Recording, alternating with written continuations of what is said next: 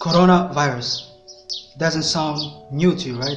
Something you are familiar with, something you've been hearing all along on TV, on radio, or newspapers, from friends, families.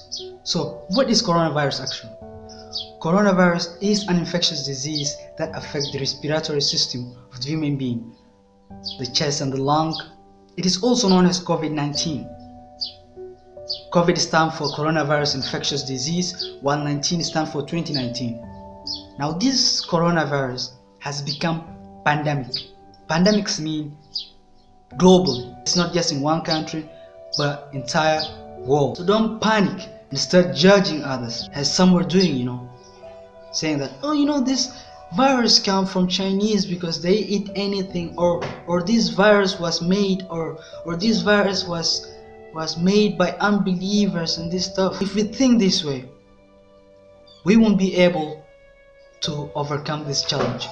The challenge we are facing now. See, if you don't collide in this harsh moment, we won't be able to get over it. You know, we won't be able to get rid of coronavirus. But if you collide him, I believe that we will get rid of it. So let's put humanity first, despite our differences in color, religion, race, See, when we lose a person in Italy or China or America, it's not only their country that loses that person, but it's us. It's us as human beings that lose that person. And I know that thousands of us are really pissed off, depressed, and going through a tough moment right now. Somebody who has just lost a loved one, somebody who has just lost in his business because of this lockdown that's taking place in all countries of the world. Brothers and sisters, let's stay strong. Stay strong and have patience and keep praying.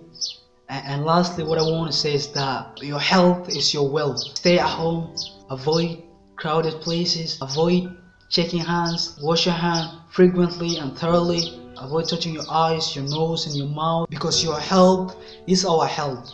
So stay steadfast.